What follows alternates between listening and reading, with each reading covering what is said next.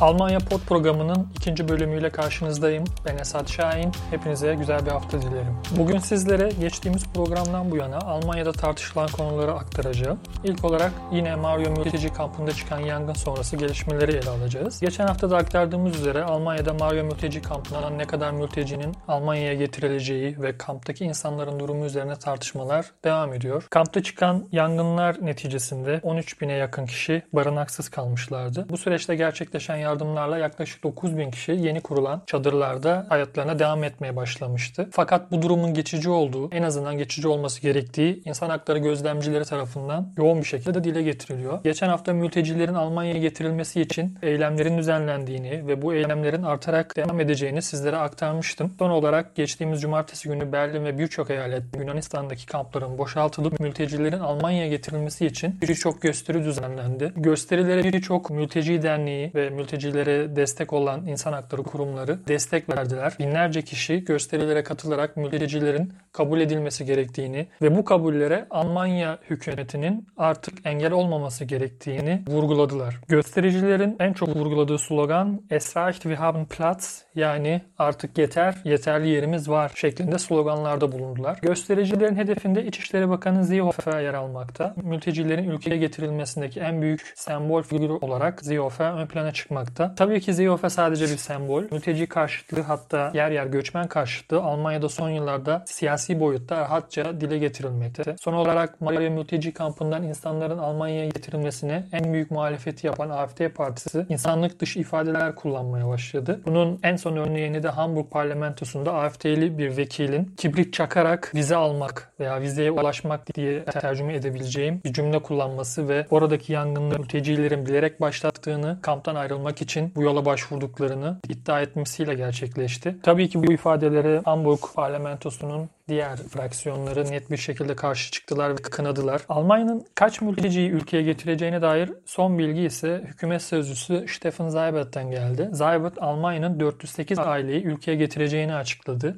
408 ailenin de toplamda yaklaşık 1500 mülteciye tekabül ettiği anlaşılıyor. Bu sayının yetersiz olduğunu özellikle Almanya'da hükümet ortağı olan Sosyal Demokrat Parti ve muhalefette yer alan Yeşiller Partisi dile getirmekteler. Geçen hafta ele aldığımız konulardan biri olan Almanya'da seçmen yaşının 16'ya düşürülmesi konusu ise gündem olmaya devam etmekte. Geçtiğimiz hafta Hür Demokrat Parti yeni başkanını seçtiği günde bu konuyu üyelerine sordu ve üyelerin ezici çoğunluğu seçmen yaşının 16'ya düşürülmesini destekledi. Konu hakkında Yeşiller, Sosyal Demokrat Parti ve Sol Parti'nin zaten istekli olduğunu sizlere açıklamıştım. Aynı şekilde Hristiyan Demokrat Parti ve Hristiyan Sosyal Birliği partilerinin de konuya sıcak bakmadığını bildirmiştim. E, son olarak Hür Parti'de yaşanan bu gelişmeden sonra Hristiyan Demokrat Birliği Milletvekili ve Almanya Ekonomi ve Enerji Bakanı olan Peter Altmaier bu yaptığınız Yeşillere seçim yardımı e, diyerek Twitter'da bir tepki gösterdi. Aynı şekilde CDU'nun Merkel sonrası başkan adaylarından biri olan Friedrich Merz de seçmen yaşının 16'ya düşürülmesine karşı olduğunu açıklamıştı. Anlaşılan CDU ve CSU partileri bu konudaki olumsuz tavırlarına devam edecekler ve olası bir oylamada, mecliste yapılacak bir oylamada hayır oyu verecekler.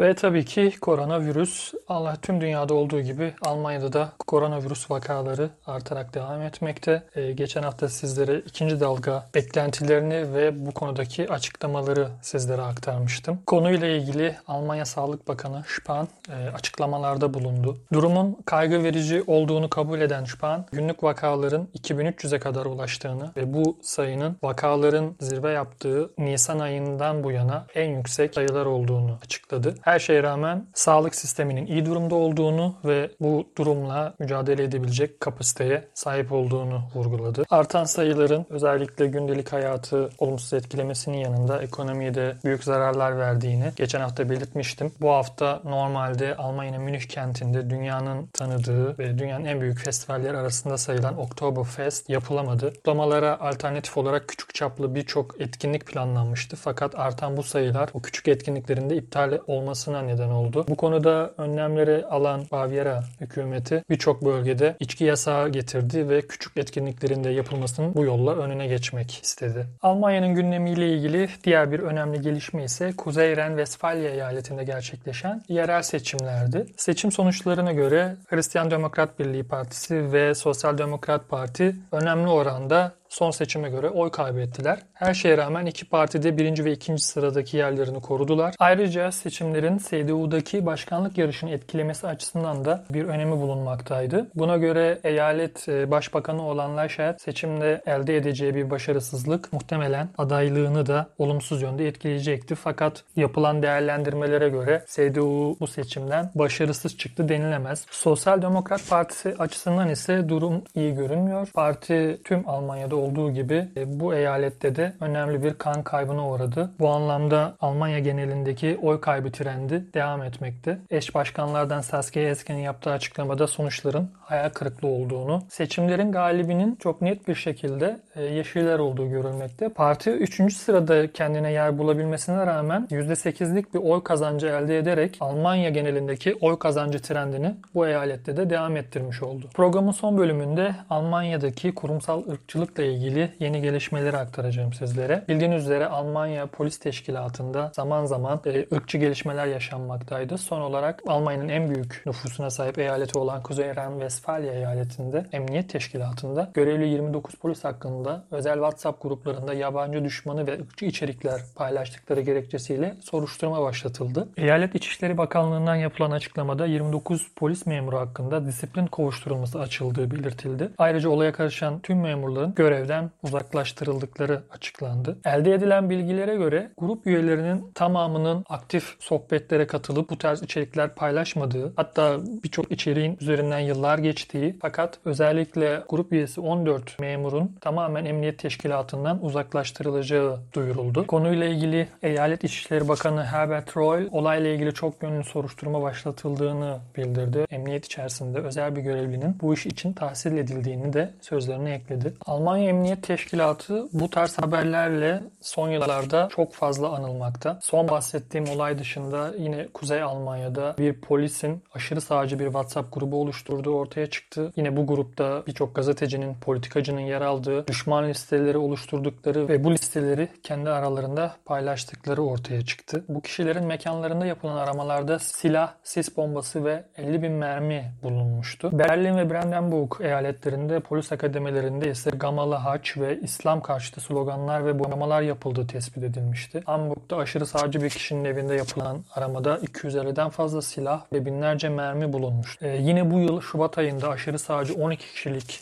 bir grubun camilere, Müslümanlara ve göçmen kökenlilere silahlı eylemler yapmak istedikleri ortaya çıkarılmıştı. 6 aydır takip edilen bu grubun 6 farklı eyalette eylem düzenlemek istediği ortaya çıkmıştı. Diğer bir örnek ise ırkçı NSU çetesinin yargılandığı davaya mağdurların aileleri adına müdahil olan Frankfurtlu avukat Seda Başar Yıldız da geçen yıl NSU 2 imzalı mektuplarla birçok kez tehdit edilmişti. Başar Yıldız'ın mektuplar yollanmadan önce kişisel bilgilerinin polis bilgisayarları üzerinden tarandığı ortaya çıkmıştı. Tüm bu gelişmeler polis ve ırkçılık konusunun her geçen gün artarak gündem oluşturduğunu göstermekte. Her şeye rağmen Almanya'da yapılan anketlerde polise olan güvenin oldukça yüksek olduğu görülüyor. Fakat tabi bu oranın göçmen kökenler arasında ne kadar olduğunu ben şu an bilmiyorum. Muhtemelen göçmen kökenler arasında polise güven genel Alman halkının güveninden çok daha azdır. Konuyla ilgili yaşanan bir gelişme de 19 Eylül gününün Teşekkürler Polis Günü hashtag ile Twitter'da kutlandığı günde gerçekleşti. Kendim de bizzat gözlemledim. Birçok göçmen kökenli insan bu hashtag'i kullanarak polisin kendisine uyguladığı şiddetten, polis içerisindeki ırkçılıktan, polisin ırkçı fişlemeler yaptığından tarafından şiddet uyguladığından bahsederek size bunlar için teşekkür edeceğiz şeklinde e, sistemlerde bulundular. Emniyet teşkilatı içerisindeki kurumsal ırkçılığın önemli bir boyutta olduğu aslında birçok vakayla ortaya çıkmıştı. Örneğin polislere açılan soruşturmaların sadece %2'sinin mahkeme boyutuna ulaştığı ortaya çıktı. Aynı şekilde bazı polislerin kendi arkadaşlarını ırkçılık yaptığı için şikayet ettiğinde e, şikayet eden kişinin mobbinge uğradığı, diğer polis memurları tarafından ya yalnız bırakıldığı ya da tehdit edildiği ortaya çıkmıştı. Konunun böyle bir boyut taşımasından dolayı son dönemde Sosyal Demokrat Parti ve Yeşiller Emniyet Teşkilatı içerisinde bir ırkçılık çalışması yapılması gerektiğini ve bu çalışma neticesinde